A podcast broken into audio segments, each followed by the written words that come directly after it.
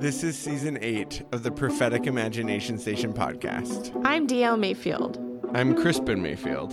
And this season we're talking about the thorniest, maybe horniest subject we've ever done, Christian romance. Are you ready, Crispin? I don't think I am, but here we go.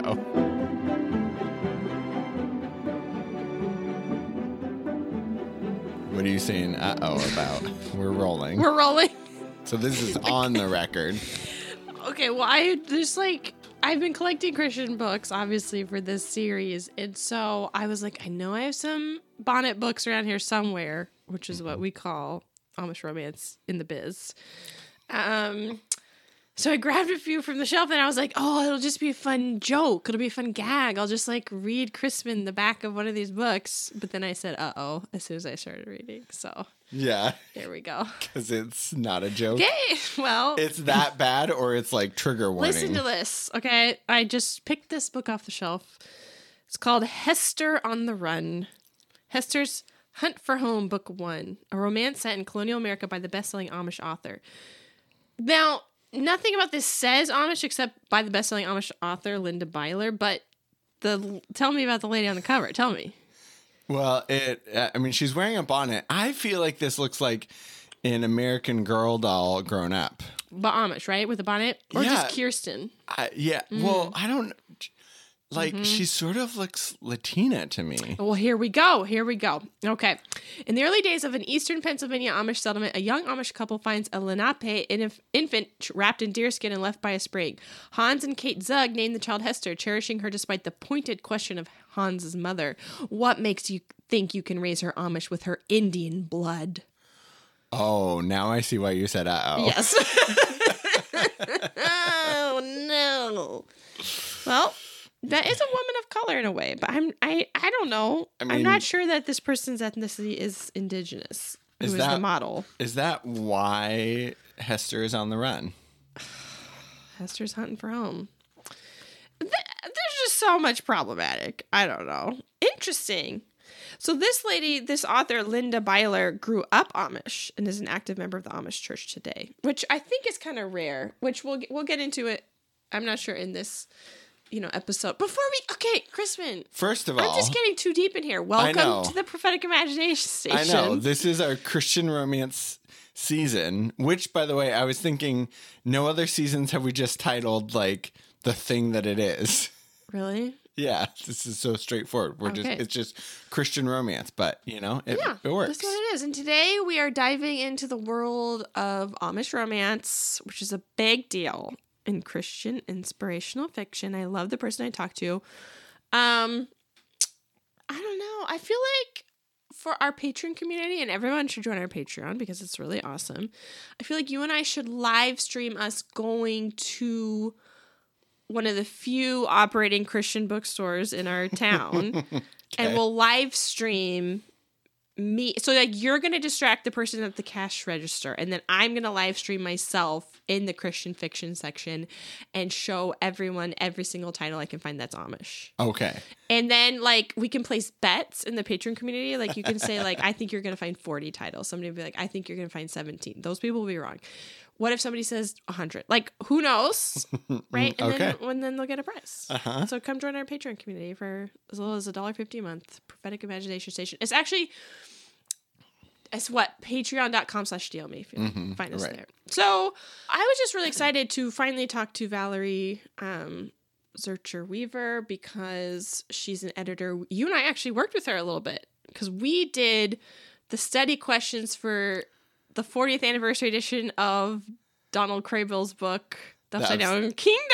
Uh-huh. And Valerie was working at that publishing house. Anyways, she wrote this book called The Thrill of the Chaste, where uh, it was published in two thousand. Thrill of the Chaste. The Thrill of the Chaste. And it's about Amish romance. It's an important T there.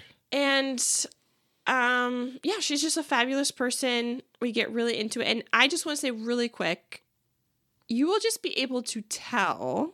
in a lot of these interviews, but this one, it really stood out to me too, that I am like always trying to talk myself down from the ledge and be like, no, like what women read is good. And like, I'm not gonna like poo-poo what women read, because, like, women are just trampled upon in our society. And so, like, I'm not here to judge, and I'm, like, trying to be very cool and very chill about it. And then by the end of the interview, it was just like, yeah, Amish communities are enclaves of whiteness, which is why white evangelical women love them. And, and so I'm just like, if you feel like you're a bit on a roller coaster with me, well, you are. Just buckle up and hop on the ride, okay? A, you just looked at me and said, if you feel like you're a bit on a roller coaster with me. Have you had this experience, Crispin, where I'm, like, actively trying to talk myself out of, like, going to the deep, dark place? And I'm like, no, this is cool. This is chill. This is fine. I'm objective. Yes. I'm chill. And then by the end, I'm like, I'm not chill at all. Burn it to the mother effing ground. I have had that experience, but I'm sure other people, our listeners, have had that well, that's experience what I'm saying. many I'm a saying, time. Buckle up, listeners. Right. Um, because I do go on that journey in this little interview. Okay, here's my question mm-hmm. for you. So I thought that it was really interesting uh, in the last episode that Daniel Sullivan said that when Christian romance came about, it was not just about not wanting to read about sex, but mm-hmm. like a lot of the romance that existed was like really icky and not good news for women. Well, I don't know. That was what he said. Okay. Um, and then uh, in this interview, you talk about um about like the talk about like how life is really hurried. And how a lot of people like to read this because of the like slow pace of life, et cetera. Now you mm-hmm.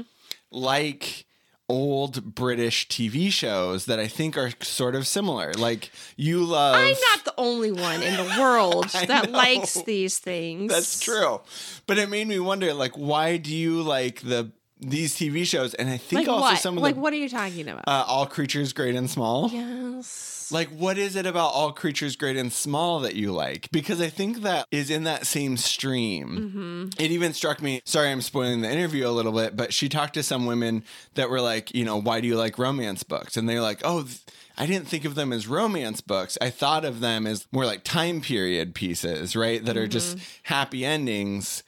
Uh, there's that oh again. Oh my gosh. And then there's like a romantic theme in them. I feel like people should be playing like a drinking game while they listen to this podcast and take a shot every time me and Crispin do not figure out that we're doing some sort of naughty pun. Okay. Um, so now I'm forgetting what we were talking about. Why do you like these stories? Well, I don't exactly know why people have different like comfort shows and different things like that, but I think it's worth mentioning that don't just leave it at that with these Amish books in Christian fiction in particular. Both because we don't want to just leave it there for the readers, but we don't want to leave it there for the machine of publishing. Does that make sense? And I do believe that Valerie is saying, like, the machine keeps churning out these books, and they contain an element of, like, political nostalgia. nostalgia. So right. I think I think it's it's complicated. I do try and keep that tension there, but there's just something so stark about this this trend of Amish fiction that has just swallowed up the Christian fiction market. And it's, woo, it's like really intense actually when you kind of step back and look at it. So anyways, mm-hmm. that's me. I'm, go- I'm going back to the depths of despair, just thinking about it. I have read an Amish fiction book a time or two in my life. Have you? No, I have not. Okay. I wonder how many of our listeners have. Um, they're boring.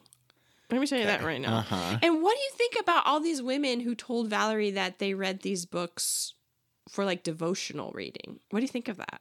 I mean, I think in some ways that's the reason that we read scripture is because we have these the look on your face.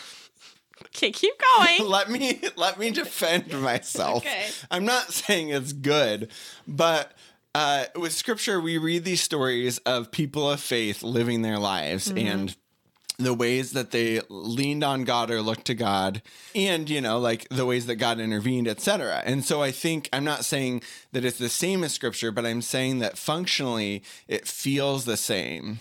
So much of scripture is these stories, especially around women coming from hard places. Mm-hmm. Right. And then God showing up yeah. in some way. So I think that there's I think maybe in that way, it almost feels like familiar. Yeah.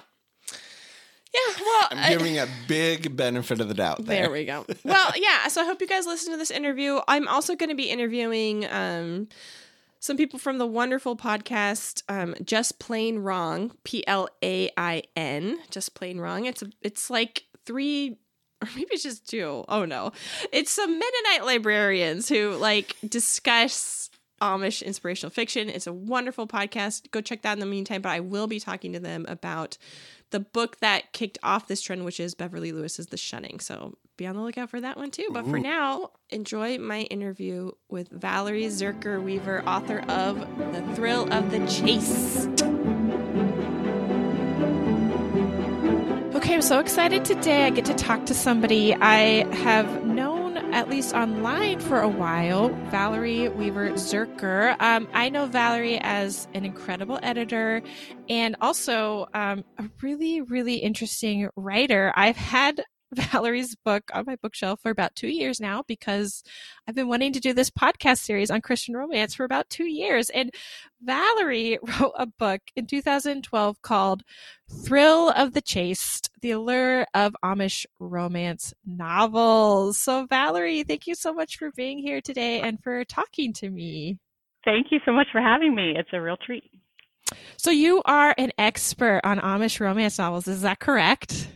I suppose you could say that. It's a, a relatively small thing to be an expert on in the scope of uh, the world, but um, I would say I, I have studied it probably more deeply than certainly anyone I've met, and um, have not, um, like I mentioned to you, necessarily kept up on what's happening and the incredible growth of the field since I published my book, but um, yeah, you could say I know a lot about them.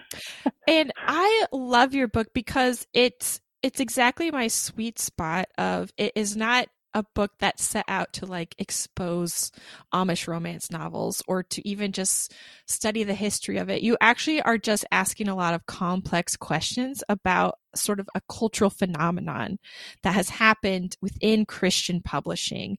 And much of it is driven by the readership of white evangelical women. And so there's this fascinating confluence, right, of things happening. And you were like, I think this is worthy of study. And I just love people like that. So thank you so much for, for doing that work. But it's been a while since you published your book, two thousand twelve. Um, I was just wondering if, what, what would you say was the peak of sort of the Amish fiction inspirational boom? When, what what year do you think was the peak of that? Well, to be honest, I I don't know whether it's peaked or not. I oh. uh, certainly certainly um, in two thousand twelve, two thousand thirteen, when I was researching, writing, publishing the book, there was no sign of any uh, let up in terms of the number of Amish-themed novels being published every year. So I have like a little graph in my book, and the, the slope is only going up. So um, my sense, in anecdotally, in the years since my book has come out, is that there's been no slowdown.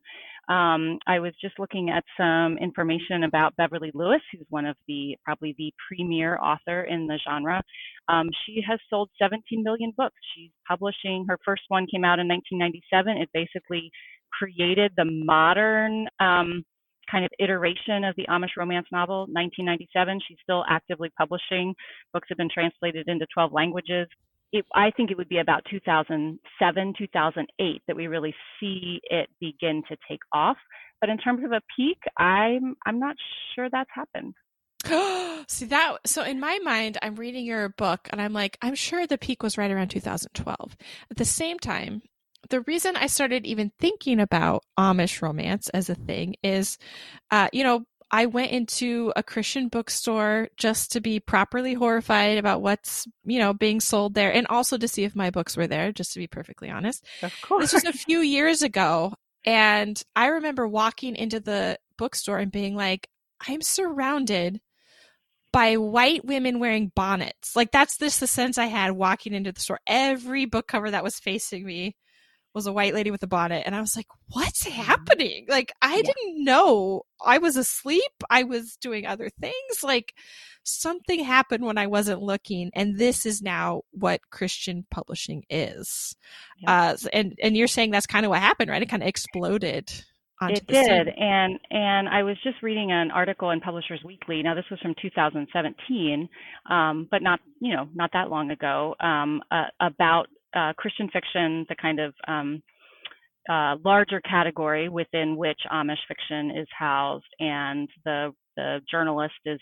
Says in twenty seventeen, it's still extremely popular. You know, it um, lists lots of um, new novels that are coming out. Just this afternoon, I went to the website of um, Thomas Nelson Zondervan Fiction, which is a, a merged imprint. Those used to be two separate houses. You know, the first slide on their website slide is Holiday of Hope, an Amish Christmas wedding story. So like the first book you see when you go to the Thomas Nelson Zondervan um, Fiction website is an Amish romance novel. So yeah. And it has all the words in there. It has Christmas, it has marriage, it has, or is it wedding? yeah, yeah. It, it's, uh, it's a really interesting kind of um, uh, distillation of what white evangelical women want to be reading about and um, an Amish novelist's ability to deliver. Um, so yeah, yeah. Uh, Christmas and weddings really aren't, Um, especially Christmas is it's certainly a part of Amish life. When if you want to going to talk about kind of what the genre does in terms of distorting or um, reflecting quote unquote accurate perceptions of Amish life, and that's a whole topic we can talk about. But um, you know, Christmas celebrations and among the Amish are relatively muted compared to um, what most of us um, who are not Amish are used to. Weddings are important in Amish life, but they would be nothing. Um, like the kind of wedding industry that, again, many of us would um, presume to, to be the case. So yeah, real interesting kind of uh, uh, novel there. Yeah. And I just went into a bookstore, not sort of like a discount bookstore, not Christian, but their Christian section, I I counted at least four Amish Christmas romance books, you yeah. know, and these are, yeah, these are just current day books. It seems very popular. Um, I was reading in your book that in two thousand twelve, an Amish romance novel was published every four days. Like yeah. e- these figures to me are astonishing. And I think it's important here um, to say, like, we're going to be talking about white evangelical women, what they read, and you know, I don't want to denigrate it. I want to um, observe it and be interested in it without pathologizing it. I don't know. You, you did this so well in your book. So what was your, how did you approach this, uh, this topic? Because I can really sense you just like to bring up a lot of questions. Well, I became very interested in people's responses to me when they would find out that I was writing about Amish romance fiction. Um, And the it was a I I began to kind of be almost as interested in that question, the responses I was getting, as the questions of why these books are so popular and why they're so popular now. You know, certainly at the beginning of any research project or book that you begin to write, as you know, you have to figure out, like, what is the main inquiry? What are the central questions that I'm going to occupy myself with? But yeah, I was really much more interested in the people who were reading them. And you're right, by and large, that is a white evangelical woman. Not entirely. I mean, there are male readers of these books. There's a, actually a huge global readership, so it's not just a U S-based market. There are Amish readers of this book. But but yes, as a subgenre of evangelical Christian fiction, the truest audience for the books are white evangelical women readers. And so I visited some a book group. I talked to a lot of readers. My life is adjacent to and surrounded by a lot of white evangelicals. Um, and so I had ready access to to people who that, that I could interview. And I did I did pretty quickly determine that I wanted to, if I wanted to understand why they loved the books, I had to listen to them, and I had to listen to them carefully mm. and without a lot of preconceptions. Um, I don't I don't regret that stance.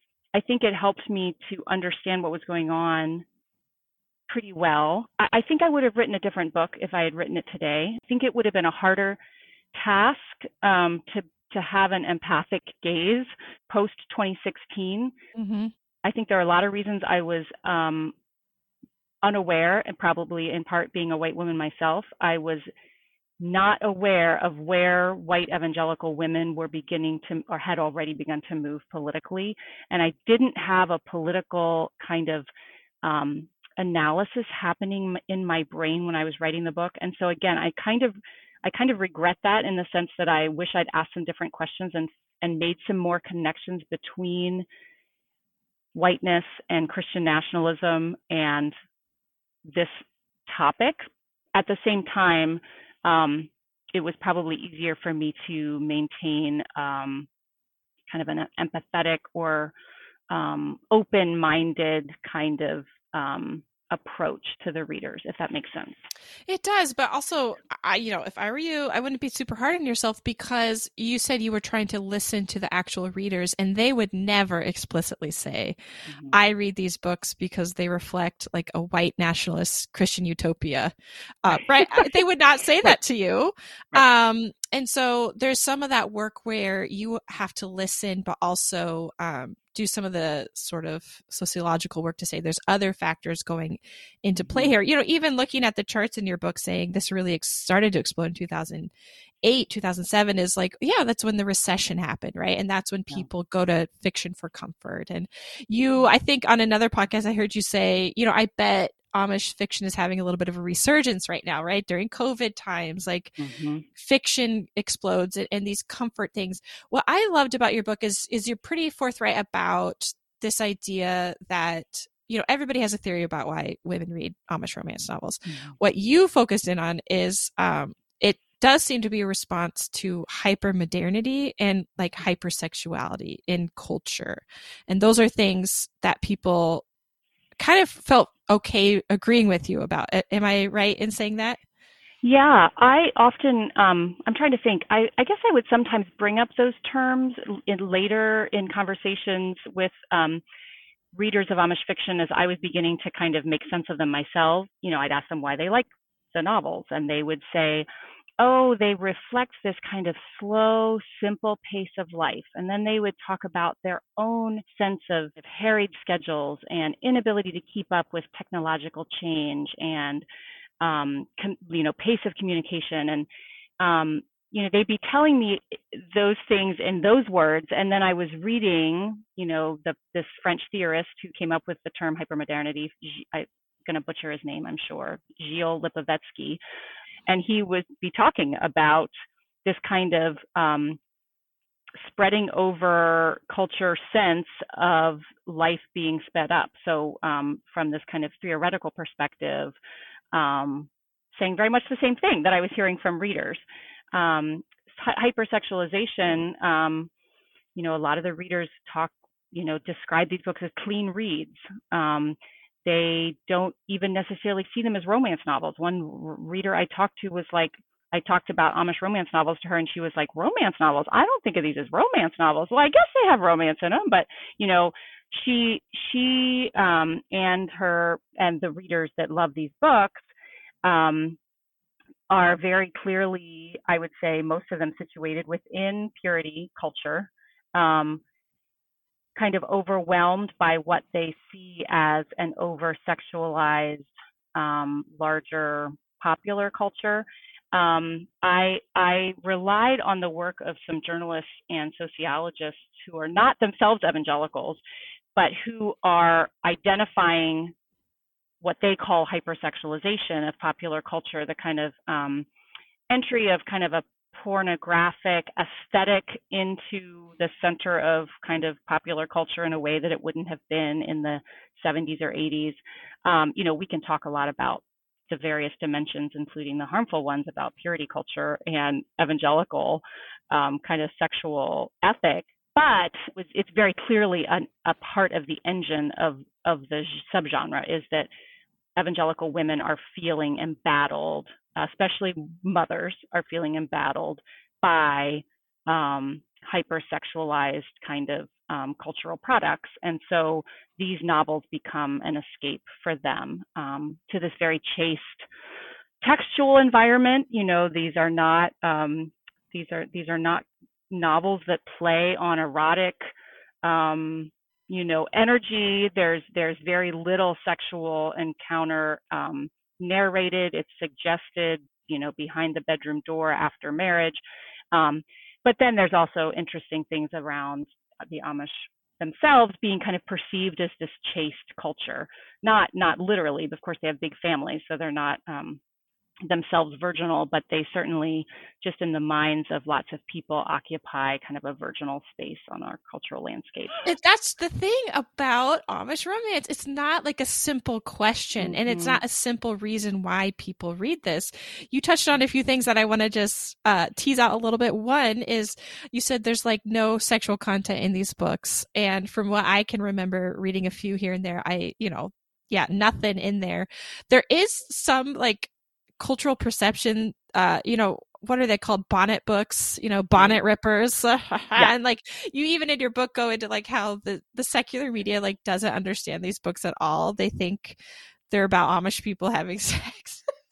Yeah. And you're just like, there's none of that in there at yeah. all. Um, something yeah. else is going on in there.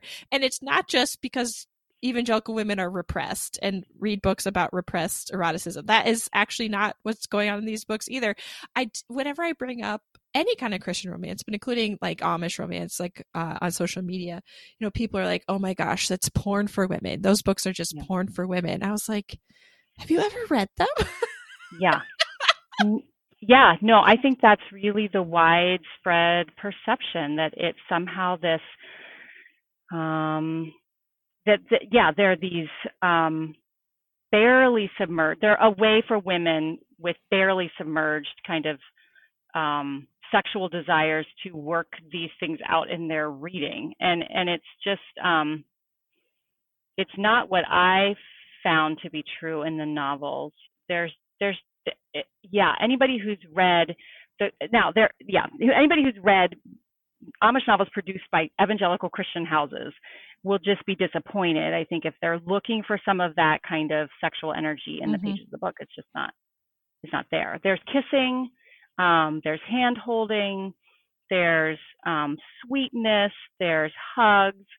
Um, there's a, some, some of the Christian authors have a little bit more measure of like long, you know, gazes of longing, or the hair that comes out of the covering that is a little bit more erotic feeling, but it, it I just think it would be pretty disappointing to readers who feel like they're going to find um, a lot of clues about evangelical women's sexuality or repressed yeah. desire, because it's uh, it's just not really yeah that's good. not that's not what these books are doing culturally. I mean, it's not even like a Jane Austen, right, who who right. you mentioned in your book, right? It's it's nothing like that. One thing I wanted to hone in on is, you were saying when you talked to these women, they said what they loved the most was that it brought them closer to God. So it's very evangelical in that um, there's there's always like a crisis moment, right, where the heroine Um, has to learn to trust God, or has to learn to trust Jesus as her personal savior, or have some kind of a personal relationship with Jesus or God.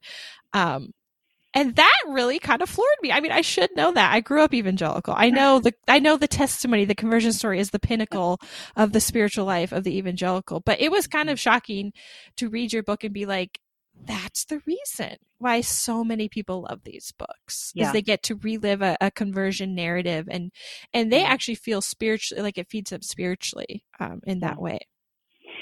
Yeah, and that's I, I think that's exactly right. There is a devotional quality to these books. Women over and over again told me how they, reading them strengthens their relationship to God, or helps them feel closer to Christ. Historically, the Amish themselves are not evangelical. Many of them are using more evangelical language to describe their faith than mm-hmm. would have been true in the fifties and the sixties. But, but historically speaking, I would say the Amish would have lacked a vocabulary of like personal relationship with Jesus Christ. Like, that's evangelical speak in a way that's, I would say, would have been fairly foreign to to the Amish. They speak about the new birth.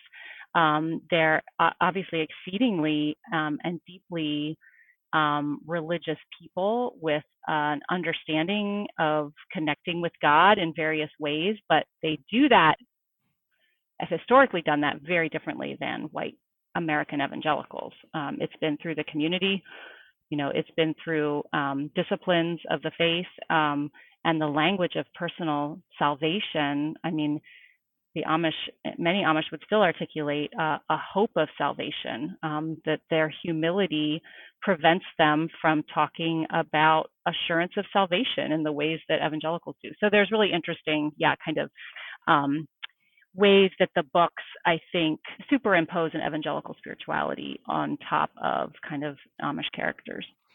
Yeah, and I think one thing that is interesting to me, and you said if you would write the book now, you know, you would probably focus more on um, race and mm-hmm. these these questions of Christian nationalism. And I've just really been struggling through thinking about that. Like, um, so so publishers, you know, uh, writers like Beverly Lewis, they could have taken any culture and kind of superimposed these, um, you know, testimony narratives into that, uh, but they didn't. They they chose the Amish, and it. became very, very popular. And and I like also in your book, you're like, we can't just talk about like white evangelical women like to read these books. Like publishers know how to market it. Like the, the marketing uh, stuff is all really important um, and, and needs to be observed as well. But I, you know, I, I've been living in relationship to, um, you know, Muslim women for the past fifteen years and, and they, you know, came from these farming backgrounds. They came from a pastoral life. You know, they're quite uh, chaste in some of these ways. They come from a patriarchal society. Their faith is very important to them. And I was like, you don't see Muslim romance novels uh, gracing the shelves of a Christian bookstore, or more uh, observant Jewish sects. You don't see it happening with Roman Catholicism. Like none of that has been yeah. exploited and commandeered by the evangelical publishing machine, but the Amish were. It's super interesting to me. And again, I feel like it's a piece that I kind of missed. Um, I mean, I write about race in the book. I have some level when I'm writing the book of awareness that the Amish are really this kind of hyper white community, ethno-religious community. Um, in some ways, these little colonies of whiteness really within the United States and Canada, and the hyper whiteness of Amish communities um, I think has to be a factor in the draw for authors and readers and evangelical publishers um, and and just the success of the book. There is a nostalgia politics that of course we saw and see operating in terms of Trumpism and the um, kind of growth of MAGA Nation and the eighty-one percent of white evangelicals who voted for Trump. Um, there, there is a there is a nostalgia at the root of, polit- of of white evangelical politics, and there's a nostalgia at the root of white evangelical reading habits. And I don't think I connected those or was prepared to connect them. Um, but there were there were readers who told me things like, I feel like the Amish were the live the way we used to live. You know, there's this sense in the in the white evangelical female imagination, and I, maybe this is too strong a point to make, but I think there's um, kind of a nostalgic connection to to the Amish, and, and it's just a it's a it's a it is a really interesting element.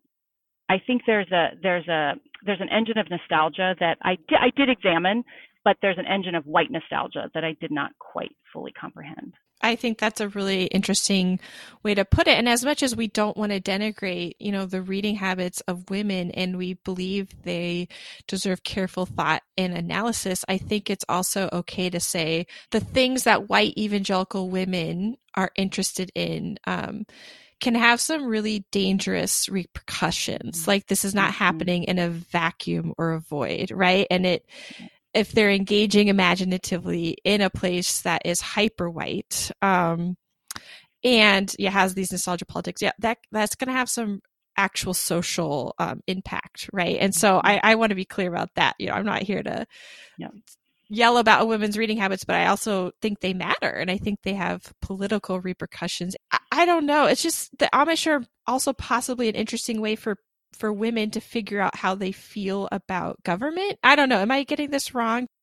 So I am a Mennonite. And for your listeners who know anything about Mennonites and Amish, there's this very um, both historical and theological connection. Um, both um, are pacifist groups, by and large, um, believe in the separation of church and state, value simplicity, community. So, as so, but uh, as much as I, as a Mennonite, would like to at times say, the Amish are this really weird fit for white evangelical ra- writers and readers. Like they, you know, white evangelicals can't understand who the Amish truly are. And it's like this, you know, strange, these strange bedfellows. Well, there is, however, um, some real truth in, in what you're saying. And I, I was looking at some um, articles about Amish voting habits uh, in Lancaster County. Like the Amish, um, by and large, historically did not vote. I would say that's still probably a minority of Amish folks who would vote in national elections. But there's clear data, um, not only about Republican outreach to the Amish during the twenty sixteen and twenty twenty elections, but um, Amish support for Trump. And and I think there is a is a way in which um, notions, evangelical notions of religious, quote unquote, religious freedom, um, Amish perspectives on the state, I think there is something really consonant about those perspectives that I, I also didn't see. The thing is, I think you say this in your book, like the old order Amish, which is what most of these books tend to focus on, right? They make up less than one tenth of one percent of the U S population. Like that is so wild to me. And yet they are the vast majority of Christian fiction publishing at this point. Yeah. Like, this is wild. Yeah. You know, I'm not sure I'm prepared to analyze why all that is. How do they occupy such a massive place in the white evangelical imagination when, like you say, demographically speaking, they're really, it's not that large a group. They're not only interesting to evangelicals, though. It's, it's important to note that, like, non-evangelicals are really interested in the Amish, too. People of color, like they're, the Japanese are really interested in the Amish, not not all of them, of course, but the, there there are lots of Japanese readers of Amish fiction. So, mm. um, and not just fiction, but nonfiction. There's there's a there's a there's a curiosity factor and an interest factor um, for non yeah non-evangelicals as well. Um, and and you know probably all you know somewhat related to the more deeply we get into an era of hypermodernity or late capitalism or whatever you want to call what we're living in, the Amish really do stand out in pretty stark relief as like resisting a lot of that. They look increasingly odd, you know, on on um, to to our eyes.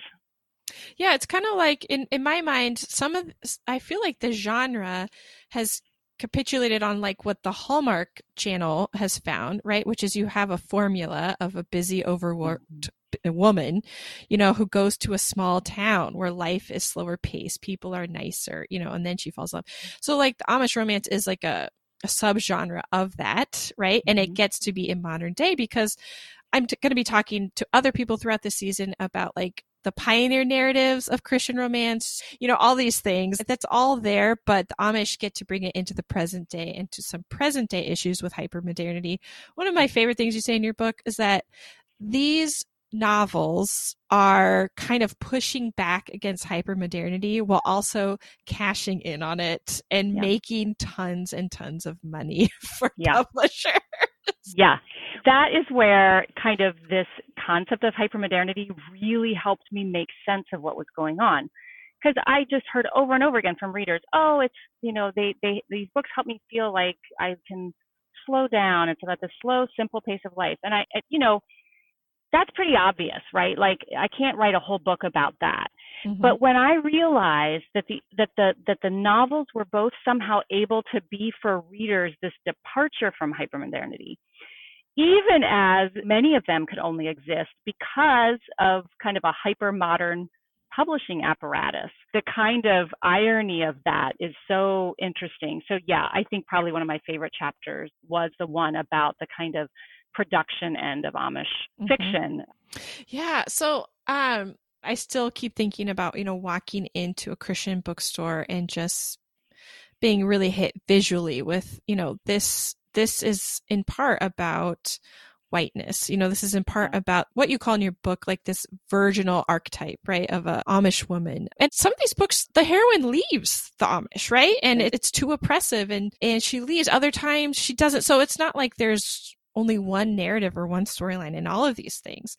But there is that archetype that white evangelical women in particular seem very drawn to, just wanting to be chaste themselves, wanting to be not influenced by culture, wanting, and then feeling free to share these with their community. These are all important aspects of why they continue to be so popular. I don't know if there's anything else, anything else you would add to this book in twenty twenty-two. I think you're questions and your points are right on. I mean, there is whiteness encoded into the D N A of this genre that there's just no escaping. Will there ever be a day you'll walk into a Christian bookstore and there will be that many Black women on covers? Unless Christian publishing itself changes. Um, and it's changing, but like, as long as white supremacy exists and white evangelicals are driving the kind of taste making and the gatekeepers of the publishing industry or the media industry for their, you know, in the Christian world, it's it's hard to it's hard to imagine. And that that leaves me with a lot of despair and sadness and fury. And um, I don't know quite how I would have written a book uh, with that level, with the level of despair and sadness and fury um, that I've, and I think a lot of us have felt in, in, in recent years. Yeah. And I think, uh, you know, this will be something for me to continue to think about as I do this season. But in in so many instances, like genre fiction is a place for people who maybe have had outsider status to, um, you know, write stories where they see themselves front and center.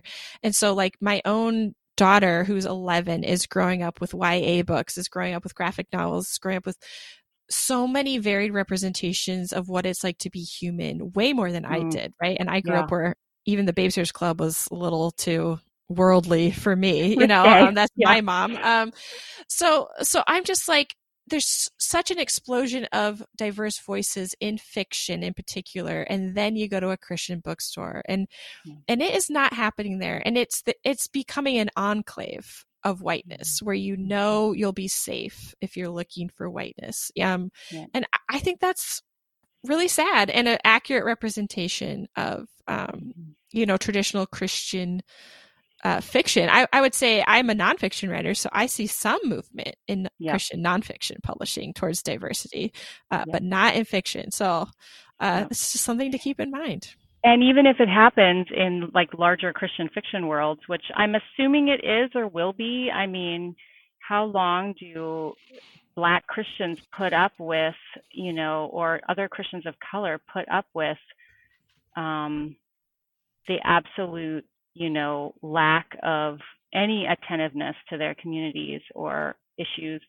So, but, but, but that's not going to, you know, I, I'm not, sh- I don't know how Amish fiction changes. I could hold out a measure of hope that Christian fiction changes, but I don't know how Amish fiction changes with regard to whiteness. I mean, um, it just, it's so, it's so encoded and encrypted and, you know, deeply woven within its, um, identity as a subgenre. I'm just not sure how how it changes.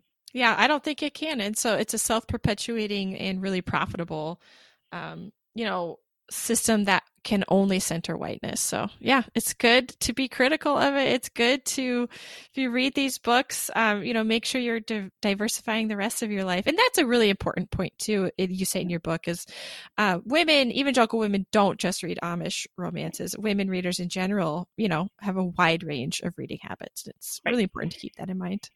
Exactly. And certainly many of the women I talk to read very widely. They they're reading literary fiction. They're reading, you know, nonfiction. Um, certainly, I would not want to be judged by every book that I've read. I mean, certainly, reading habits um, they they belong to the realm of the imagination, and um, there there there is a line to walk, yes, in terms of how we think about the connections between reading habits and politics and race. Um, But certainly, um, there's strands to to pay pay attention to. Yeah, well, thank you so much, Valerie, for taking time out of your day to talk to me about this. Um, is there any projects or anything you would like to plug or talk about or have people find you on social media? Oh, goodness. I am so non-active and lurky on social media. Um, so my day, I am an editor. I'm not doing much writing of my own these days. I could plug the authors I'm working with all day long. I work with a wonderful group of authors um, at Broadleaf Books um, for my day job. So broadleaf books dot com is a great place to find them.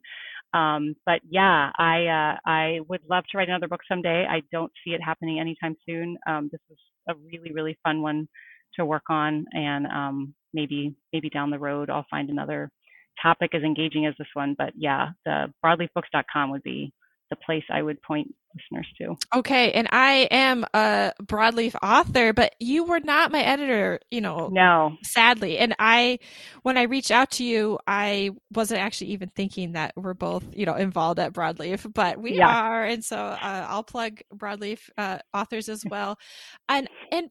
I mean, I know nerds listen to this podcast, but seriously, The Thrill of the Chaste is a wonderful book. It's it is very academic, but it's very readable. It's fascinating, so interesting.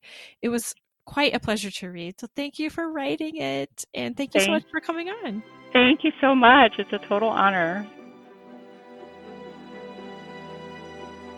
This has been an episode of the Prophetic Imagination Station podcast. Follow us on Twitter and Instagram, and send us emails at prophetic imagination station at gmail dot com. You can join our Patreon community for as little as one dollar fifty a month for more discussions of evangelical media and the occasional virtual hangout. You can find show notes and transcription of this episode at our website, prophetic imagination station dot com. If you've enjoyed the show, we'd love it if you left us a review on iTunes. And lastly, between the two of us, we've written a few books. You can find Danielle's latest book, Myth of the American Dream, and Crispin's book, Attached to God, wherever books are sold. Thanks for listening.